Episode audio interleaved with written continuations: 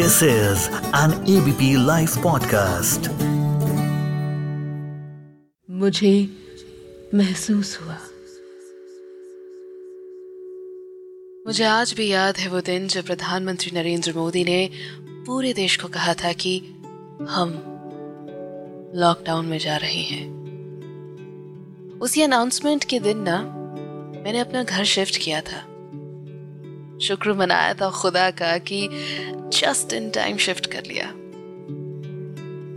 लेकिन realisation are fix नहीं था और अगले दिन सबसे बड़ा सवाल यह था कि पीने का पानी कहाँ से?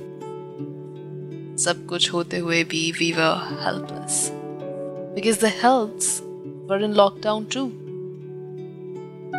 नमस्कार, सत मेरा नाम है श्वेता शर्मा। आप सुन रहे हैं मुझे महसूस हुआ और ये है एबीपी लाइव पॉडकास्ट और आज ना, मेरी फीलिंग्स कुछ मिक्स्ड है। क्योंकि आज मैं आपको कोरोना वायरस के पहले, कोरोना वायरस के दौरान और कोरोना वायरस के बाद वाले वक्त में लेकर चलूँगी।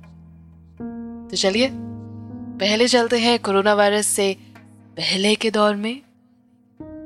वो दौर जहाँ छोटी छोटी मदद को बड़ी ही इजीली हम लोग इग्नोर कर देते थे। तो बिना एक भी सेकंड गवाए, चलिए, चलते हैं।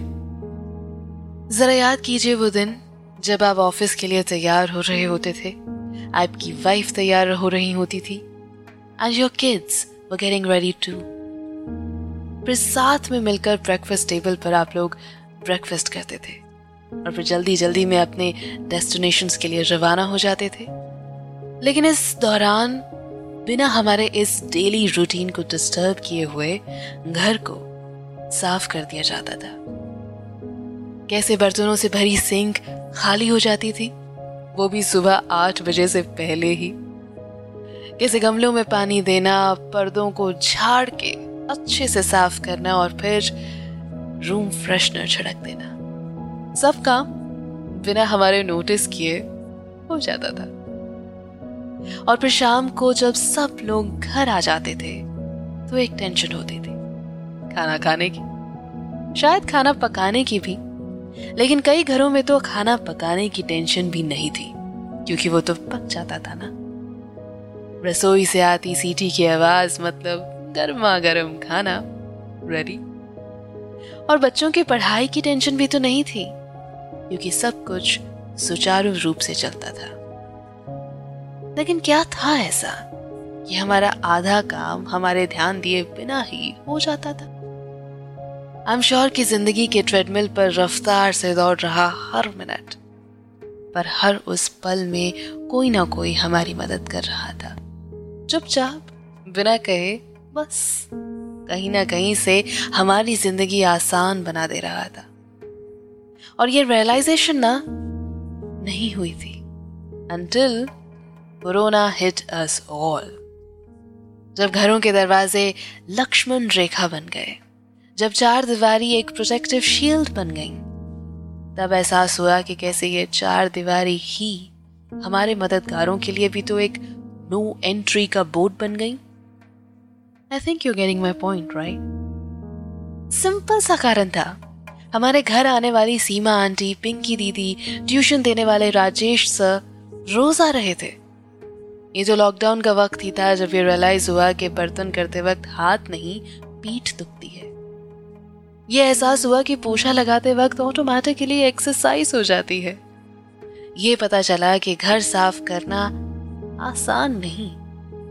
और हाँ अजीम चाचा के लॉकडाउन में घर चले जाने के बाद एहसास हुआ कि कपड़ों की आयनिंग करते वक्त कमर में बहुत दर्द होता है। और उसी तरह कंस्ट्रक्शन करने वाले, हमारे घरों तक बिजली पहुँचाने वाले रिपेयर शॉप्स वाले मोबाइल फ़ोन वाले स्क्रीन गार्ड वाले, भैया, सबकी इंपॉर्टेंस समझ आने लगी।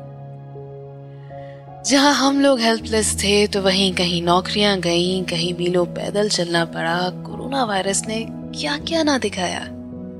And now when we are getting back on track, we can't forget how important all these people are in our lives, right?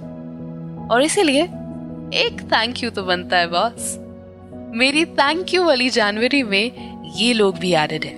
तो कहिए थैंक यू अगर आप भी किसी के शुक्रगुजार हैं।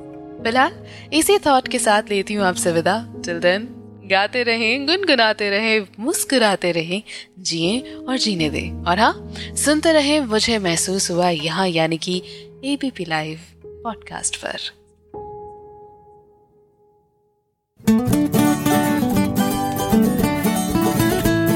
This is an ABP Life podcast.